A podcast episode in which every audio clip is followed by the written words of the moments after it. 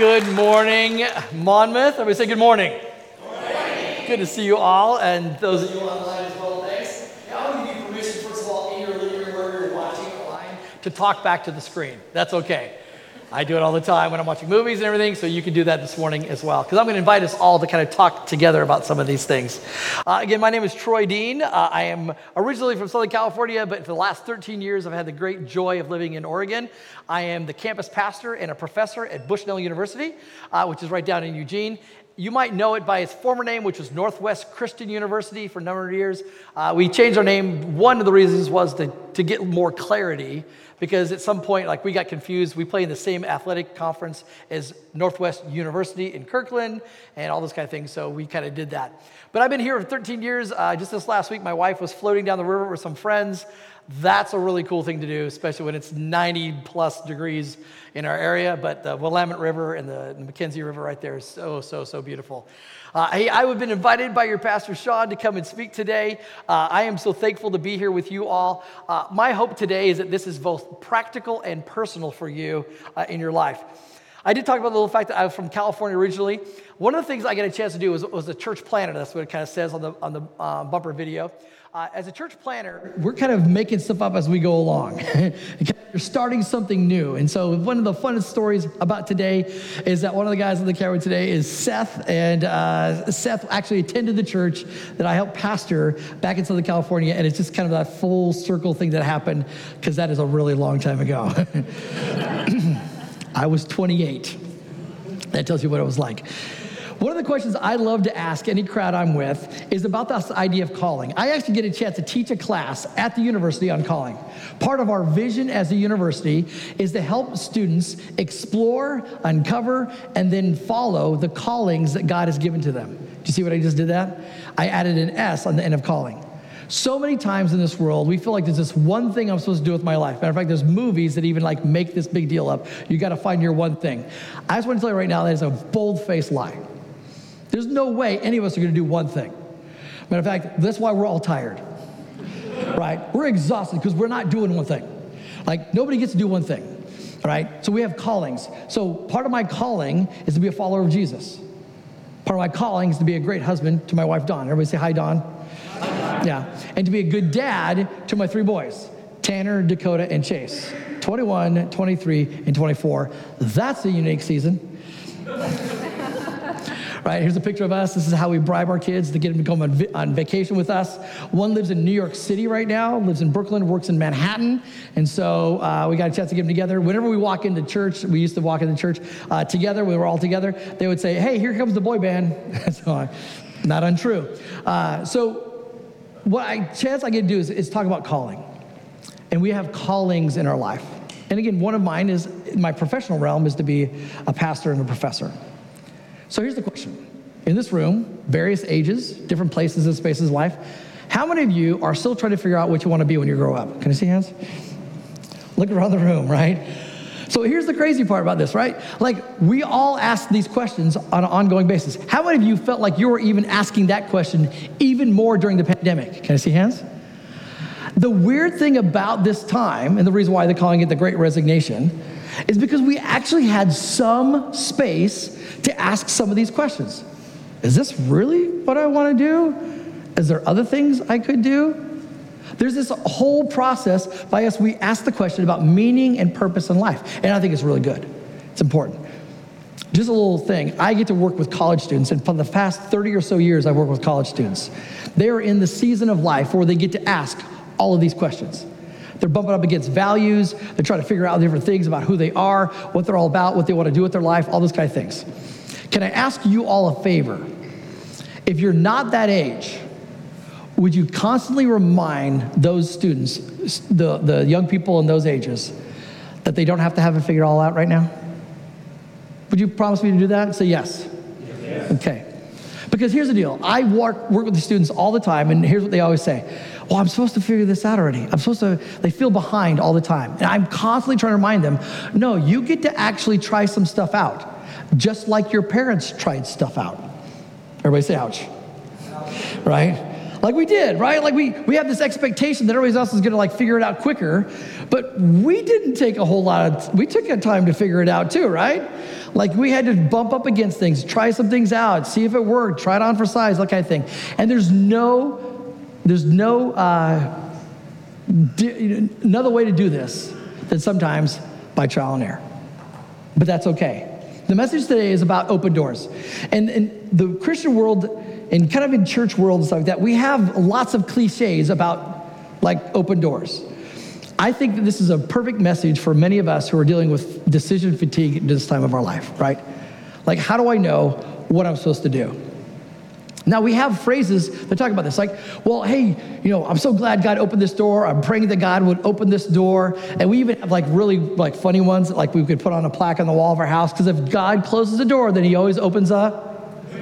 Right, like we totally know what this is, right? Like literally these are things you can buy at Target right now or Hobby Lobby, whatever your favorite one is, right?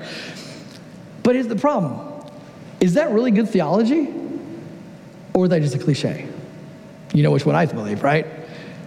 the challenge is that we don't source our decision making really in Scripture and how God has actually directed his people throughout the ages.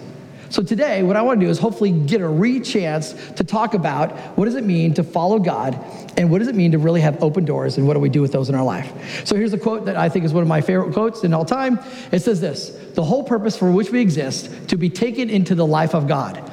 Wrong ideas about that, what that life is, will make it harder. It should be like Sherlock Holmes right there, right? Thanks, Sherlock. That was really smart. Yeah, if we don't have the right idea on the launch pad, the right direction, the right trajectory, by the time we try to get to a destination, we're going to be way off. And I think that's what happens sometimes in our life. So I'm going to ask for us today to spend some time thinking about what does it mean to hear and discern God's direction in our life, and what does it mean for our life to actually follow Him.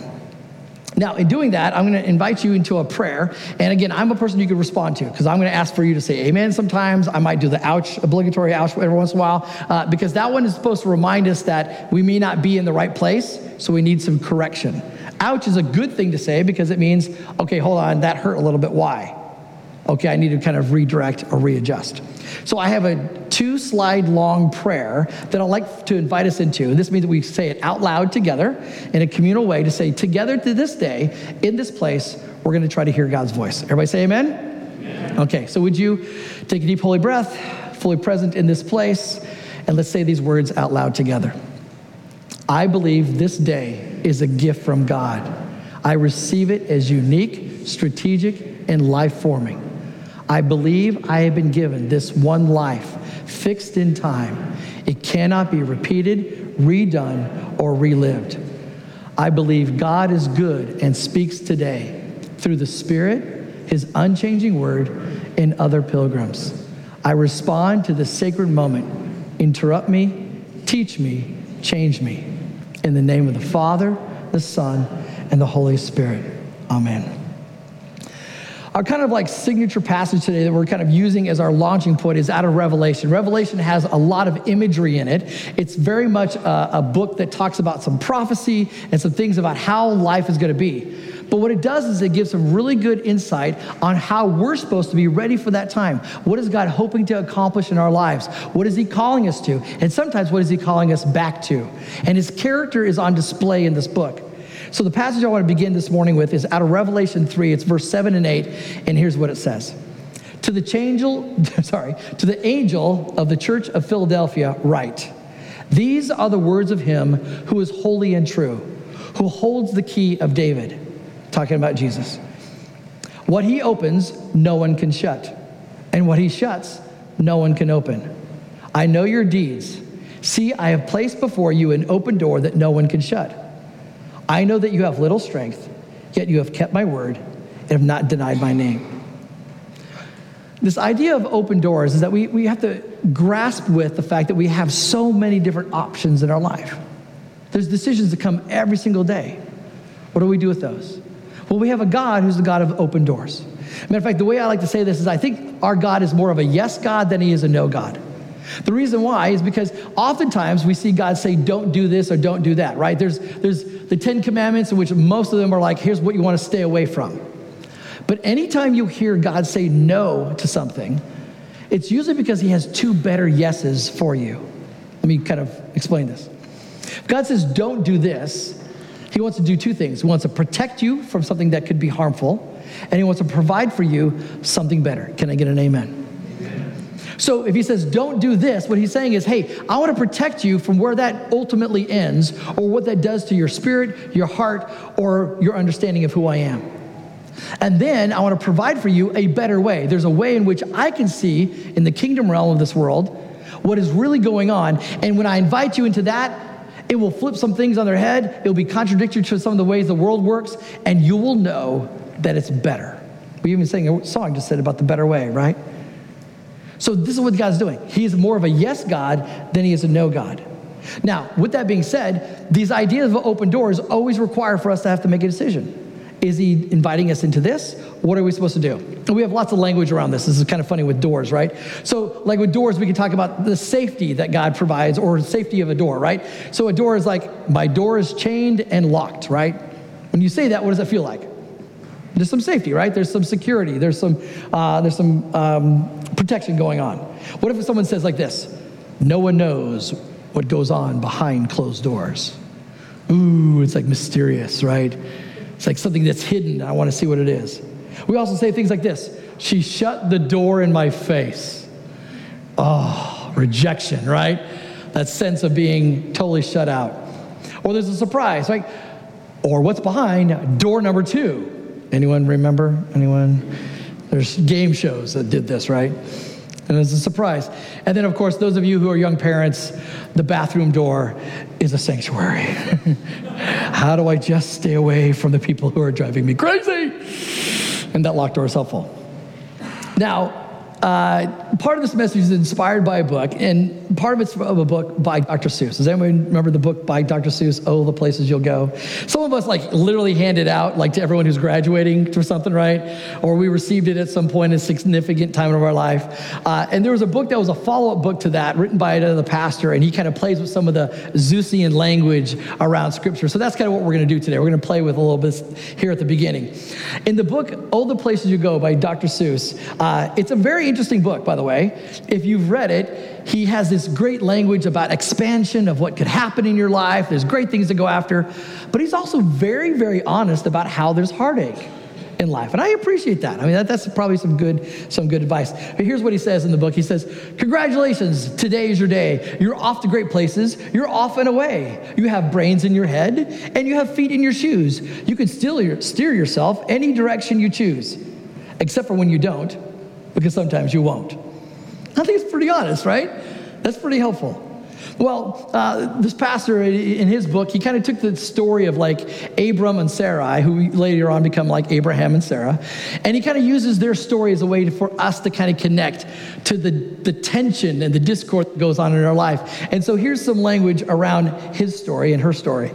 Abram and Sarai, today is the day. So get your dad Terah and get on your way. You'll wander like nomads, and I even think maybe you might have an Anangarian baby. This means they were really old when they had a kid. You'll be marked by faith, you'll be marked by a vision, you'll be marked by, you may not love this, circumcision. like the stars in the sky, your descendants will be, though you will tell lies indiscriminately. You'll get lost and confused and be badly afraid. You'll wait toil quite late, and mistakes will be made. You won't know what to say, you won't know what to do, but all the peoples on earth will get blessings through you. With your muddled up faith, you'll do more than you know. And I promise you this all the places you'll go. When we're faced with open doors or decisions in our life, there's usually kind of two different ways we can approach this. The first one is stay, don't go through the door. Sometimes that's choosing what we know and what we're comfortable with, and it's staying away from the unknown and the things that we're scared of. The second way is to go through the new place, go to the new place. Now, I do think that sometimes that new place is actually a new place. You're saying, I'm leaving where I'm at and I'm going to somewhere else. But I think most of the time, honestly, what God is asking for us to do is stay in the place we're at, but with a new perspective. Oftentimes, He's not saying quit the thing. Most of the time, He's saying, what is the perspective change that you need to have so that you could be my person in this place? Now, I think it's both, but oftentimes in our life, we most want to say, okay, I'm supposed to leave and go somewhere else. So, in that quandary, some more poetry connected to that. This is like Abram's response to God. What are the places you want me to go? When will I get there? How will I know? Will I need a design? Will I need a degree? Will I need other things that you're hiding from me? Where's the map of your plan for my life? I must know all this stuff. I must talk to my wife. Good theology. I'm old, I'm not bold, you're leaving things out. There are bales of details you must tell me about. Anyone feel like that at any point in your conversations with God, right? So, what does this look like? The best definition I know of of what it means to, uh, what an open door is, is this an open door is an opportunity provided by God to, to act with God and for God. Let me read that one more time. An opportunity is a, an, op, an open door is an opportunity provided by God to act with God and for God. Would you read this out loud with me, starting with the word open door? Ready? An open door is an opportunity provided by God to act with God and for God.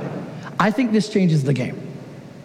Because if we we're facing a walking down the street and all of a sudden you found this huge bag of money, right? Powerball, anyone? Uh, you found this big bag of money, and you're like, oh, look, God provided it. I now can get the car I wanted, and now I can get the house I wanted. But you have to ask the question was it provided by God? How are you going to act with God with that? Oh, I'm going to tithe 10% of it. So it's good. I, I can act with God and for God. Or is it a challenge for us to go, oh, hey, the name of the bank is on the bag, and maybe what God's asking for me to do is to return it? I mean, you're all hoping for a reward anyhow, right? But you know, so what is it? This is a good filter for us, provided by God, something that God would invite you into. To act with God. In other words, can God go with you into the thing? Or are you going to feel like you're kind of leaving God out? And then can you do the thing for God? In other words, it would give honor and attention to God. So, a few principles I think that we can talk about, and these are some, some scriptural principles out of some stories of some folks in Scripture about who God is and how do we access open doors. The first one is that, that our God is the God of the open door. Again, like I said, I think he's a yes God more than he's a no God, right? And the no, even itself, is like doubled up on the yes. And so, some things he's inviting us into, right? So, the open door. Uh, in uh, Isaiah, there's this prophet named Isaiah, and he's invited into this, the, the temple, the sanctuary of God. And he gets this glimpse of God, and it just undoes him. He's just blown away by God's majesty and his glory. He's reminded of the fact that he is not God, that he's got sin in his life, and he asks for help. God heals him, brings forgiveness to him. And his response is this thankfulness filled with gratitude. And here's what he says Then I heard the voice of the Lord saying, Whom shall I send, and who will go for us? And I said, Here am I, send me. I think one of the reasons why I resonate so much with college students and work with them so much is that that was a significant time in my own life. I can tell you where I was uh, the Christmas year of my freshman year in college. I was at a Christian convention. It was a gathering of students from all over California. And that midnight on New Year's Eve, we had this worship service that would just was amazing. I felt in some ways a little bit like this. I was just felt like I saw God, understood who He was, understood where I was and how much I needed God, and there was a rededication of my life to God. And the phrase was, God, I'll go anywhere you want me to go. I'll do anything you want me to do, and I'll say anything you want me to say. And that changed the trajectory of my life. I originally went to college to be an aerospace engineer. I mean, at least it's not rocket science. No, it is rocket science. And I was like, very quickly, I went, uh, my brain is full. Can I have a business degree? And I was like, yes, totally. And then, of course, I'm in ministry now and all those kind of things. That's not a straight line, people, right? So at the end of the day, like God is asking for us to surrender our life to Him. And He says, where do you want me, who will go for us? And I'm like, send me, wherever it is having known a little bit of his love and his kindness. Now, again, words to Abram again. Uh, his name gets changed later on to Abraham. So if you keep hearing that back and forth, that's because of what's happening. In Genesis 12, there's this conversation that happens, and the Lord said to Abram, Go from your country, your people, and your father's house, household, to the land I will show you. I will make you into a great nation. I will bless you. I will make your name great, and you will be a blessing. I will bless those who bless you, and whoever curses you, I will curse. And all peoples on earth will be blessed through you. Profound, right? The fact is that we come from a long line of goers. God oftentimes is having us to go other places, whether that's a physical location like in Abram's story, or whether it's to personally go to people who might be different from us or something that's going on that's difficult in our life. I think one of the challenges today when I coach with college students oftentimes is having hard conversations, right? I don't know if any of us sign up for those ones, right? I mean, I do know some people who like have the gift of confrontation. Uh, they're just looking for opportunities to confront people. It's a spiritual gift. But oftentimes, most of us are not. So sometimes our going still requires us to leave some place of safety. Open doors are opportunities, not guarantees.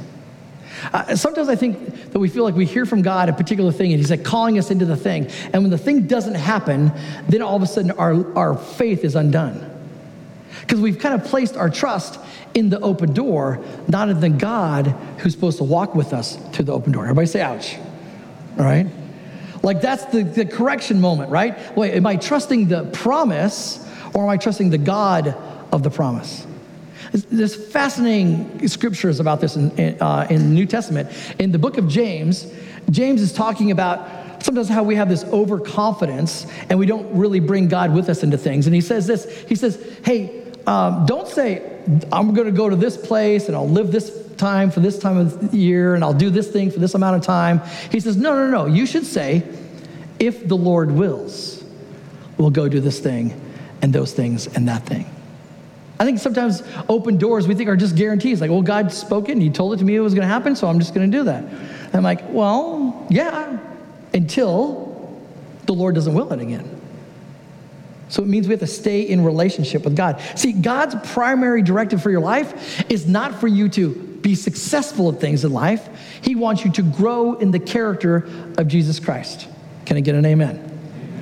He's more interested in your character development than he is in your geolocation. He really wants you to become the kind of person who is a blessing to all peoples. I mean, my hope is that anytime I walk into a room, I'm involved in a meeting, I meet some new people, whatever it is, that people are like, oh, good news, Troy's here. Not that I have some kind of superpowers, but that hopefully I'll bring some kind of blessing, some kind of encouragement, some kind of good thing. I hate to be walking in the room and like, uh, Troy's here. Now, part of that is like, he's going to keep talking. I know he's going to talk a lot. But at the end of the day, I hope that by my spirit of what God is doing in my heart and life, that I'm more and more like Jesus and the compassion and grace that he has for me, I'm extending to everyone around me. My number one goal is that everywhere I go, is to extend love, grace, and mercy. And if I do that, hopefully I'm being a good representative our character formation is what God's interested in. I, I, like this passage out of 1 Timothy. It's very practical. It's the message version, so it's a little bit more of a paraphrase. But it says this exercise daily in God. No spiritual flabbiness, please, which I think is funny. Workouts in the gymnasium are useful, but a disciplined life in God is far more so, making you fit both today and forever. Our practices of every day walking with God every day putting ourselves in a place where I hear from Scripture, I spend time in prayer. My abide relationship with God is what forms and shapes my character. Okay, another principle. Going through an open door doesn't mean life will be easy. Oh, do we want that to be true, right? No one's like, oh, I'm going through this open door and it's gonna suck. it's a theological term, sorry. Uh, you know, what I mean, like, no, none of us sign up for that one, right? So, personal story, okay? Oftentimes, God has an open door for places we don't want to actually go. A number of years ago, And uh, when I get a chance to work on the campus, I get a chance to take students to different places around the world. We just finally get a chance to go back out there again. You know, the pandemic is kind of slowing down a little bit, and there's some things that are kind of giving us more freedom, and I'm stoked for that because I want us to be good news around the world. We do it in our community, and we do overseas. So this last, you know, couple months, we team in Mexico, team in Puerto Rico, doing good things. I typically have worked for the last 15 or so years in Cambodia. We work with ministries that do church planting out in rural areas, and we work with organizations and justice based ministries that are fighting things like human trafficking. It is work that undoes you, it is not fun. Just like there's injustice in America and different places here, we are exposed to those kind of things, and they should wreck us in a good way. I call it a good ruining. Can I get an amen? Sometimes we need a good ruining. Well, this particular year, I'm in this church. I'm sitting in the front row. It's 15 hours difference than uh, the West Coast. And I get a text from my son. Wi Fi is still there, so we're still using that. And my son says, Hey, mom has had a seizure. Now, my wife, Dawn, she has epilepsy. And so there are different times in which this has happened. And we've actually coached our sons and say, Here's the deal. If she has a seizure, lie her down gently, make sure she's okay. She'll come out eventually. She's going to be really exhausted, all this kind of stuff, but you don't necessarily need to call 911. Next text comes. She's having multiple seizures. We're calling 911. This is possibly my worst nightmare. My wife is in trouble. My teenage sons are there alone, and I am in Cambodia. The quickest I could get there is 30 hours. Next series of texts. You need to talk to the neurosurgeon or the neurologist at the hospital. Neurologist is asking for permission now to put her on a helicopter from Eugene to OHSU. She needs to be life flighted.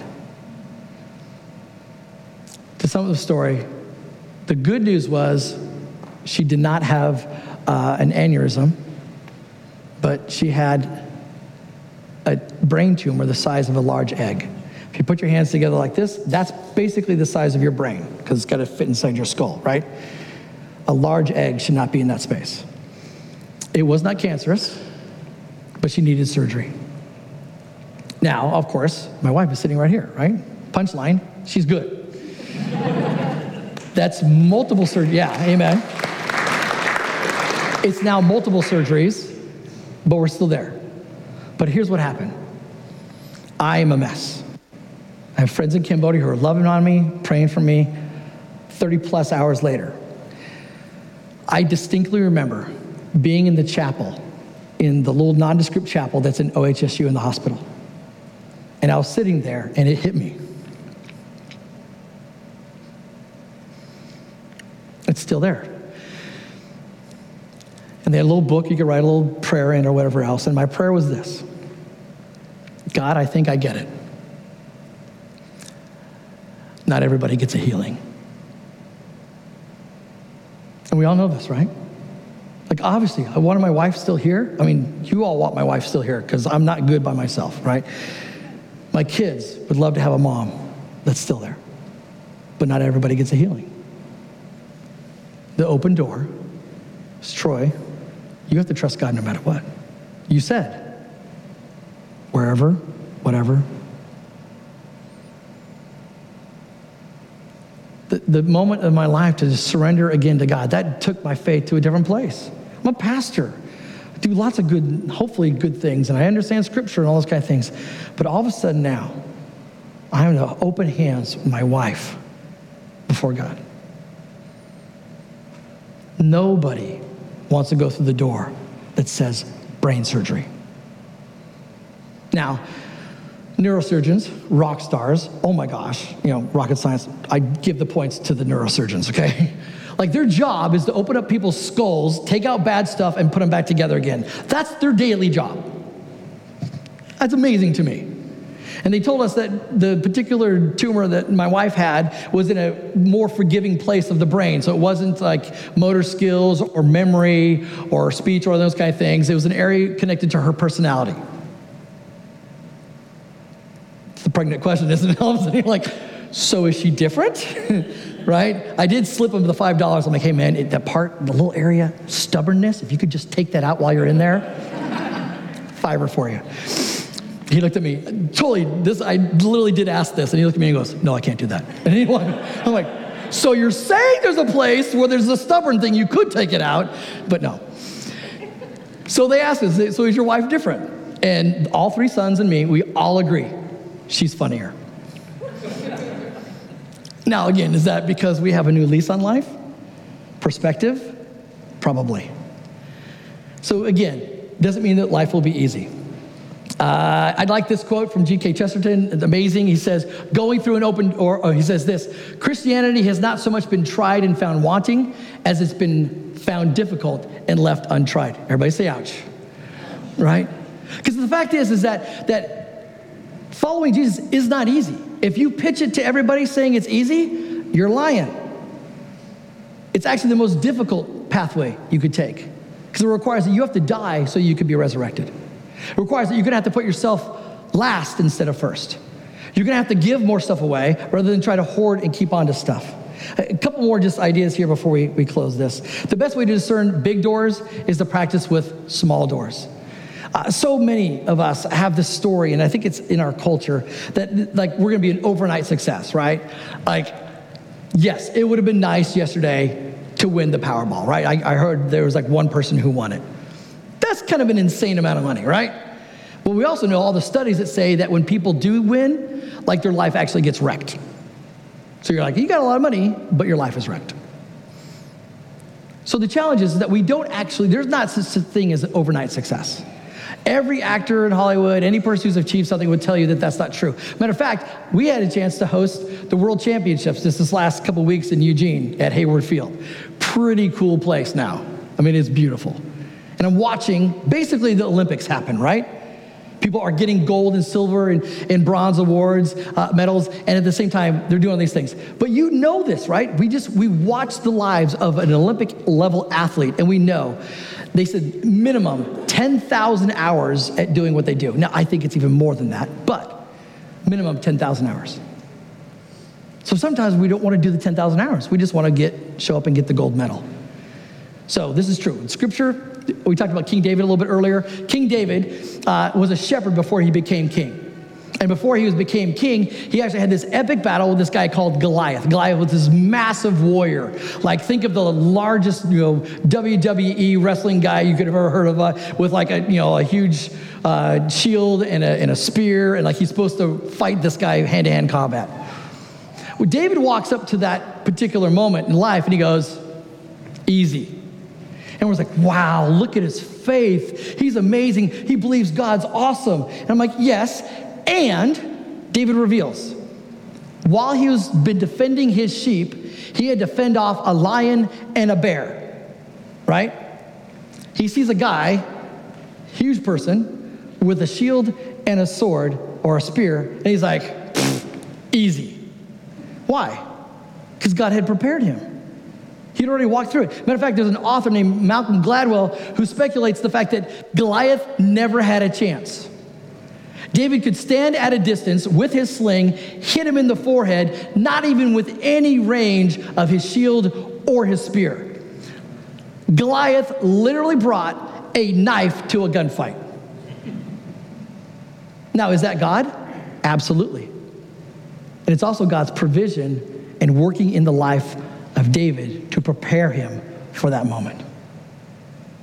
So sometimes we need to realize that God's asking us to walk through small doors first. Uh, one more idea, and then I'll give you a kind of a, a, a way we can go forward today. The, um, reject this myth. This is a myth that we all, we all hear. Choosing the wrong door means plan B for my life. Oftentimes, we will have this sense of regret and shame that's connected with making mistakes. We'll go through a door and we feel like, oh, I just wrecked it. I just ruined it. It's over. I can never recover. And I just want to remind you of the character of the God that we follow. We have a God who is the God of second chances, and third chances, and fourth chances. Do I need to keep going on?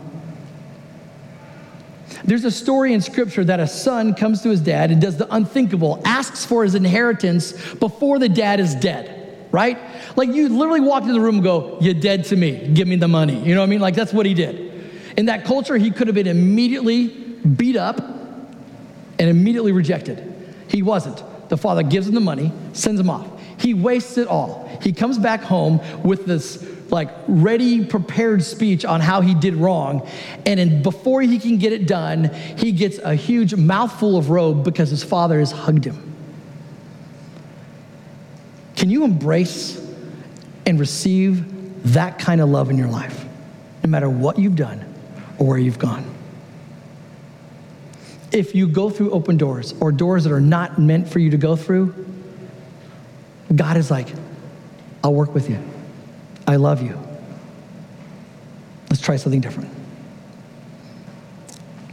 Now, wisdom is connected to all of these things. And I wish today that I could just flat out tell you that here's the way you go through an open door, here's how you know exactly which one is which, and this is the way you can best understand them. No, there are principles. You're gonna have to deal with some unknown. Of fact, you're gonna have to trust God and look for wisdom, which means wisdom is like being in relationship with God. Like if I told my kids exactly everything they need to know by the time they're 18, sent them out, and never had another conversation with them, you would say, I'm a bad dad. But if I stay close to them, stay accessible to them, listen to them, and walk with them, you're like, oh, that's a better, that's a better dad. God's the same way. So two last stories. One is my friend Rick. Rick is this amazingly successful businessman. Matter of fact, Rick has done everything Rick touches turns to gold. I can tell you fun stories about Rick. Rick is attending this very large church. It's a very successful church. And the church goes, Hey, we think we, you would be a great executive pastor for us. So would you come on staff at the church? And then he's torn because he, he could take the resources of being a good businessman and leverage them for the kingdom of God. And then the other side of it, he can go on staff at this church, help the church to fulfill its mission, and do good in the community. And so he goes to a mentor friend of him named Juan Carlos. Juan Carlos is this brilliant, brilliant person. Uh, he's kind of like the Billy Graham of Argentina. He's an amazingly spiritual person. And so he asks his friend, when Rick told me the story, he kind of played like the accent of his friend Juan Carlos. And he said, Juan Carlos, what should I do? Keep my business, sell my business, and go on staff at the church. And he said, his friend Juan Carlos said this Rick, if you go this way and sell your business, God will say to you, I love you. You're my son. I'll be with you. I will bless you. But Rick, if you go this way on staff of the church, I will say to you, Rick, I love you. You're my son. I'll be with you. I'll bless you. He's like, thanks. That will help not whatsoever, right?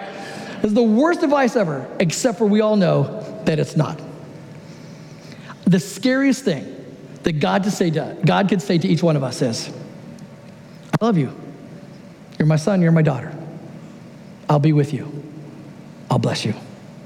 We don't want to have to make the decision. Because if we make the wrong decision, we can just blame ourselves or blame God. But this requires us to stay in relationship with God. Last story. There's a very famous ethicist named John Kavanaugh. John Kavanaugh is a devout Catholic, and he uh, had the same kind of thing my friend Rick did. He had this challenge, and he had this idea, and he like, oh, I don't know which way to go. I need some wisdom. I need some some advice from someone. He had the chance and could arrange an audience with Mother Teresa. Flies to India, Calcutta, has a conversation. Finally, gets a chance to talk with Mother Teresa. Gets a conversation with her, and he shares his story about what's going on. And she says, "Well, what do you need from me?" He goes, "Would you pray for me to have clarity about what I need to do?" Mother Teresa did not even flinch. She said, No, I will not pray for that. Your prayer request just got canceled by Mother Teresa. She said this Most of my life, I've not had clarity. What I will pray for is that you will trust God. That's my prayer for you today. In the midst of all the wonderful open doors that God will put before you, and the challenging things of our world today, and having to have discernment and wisdom, all that kind of things, I pray that you'll stay close to God and that you'll trust Him.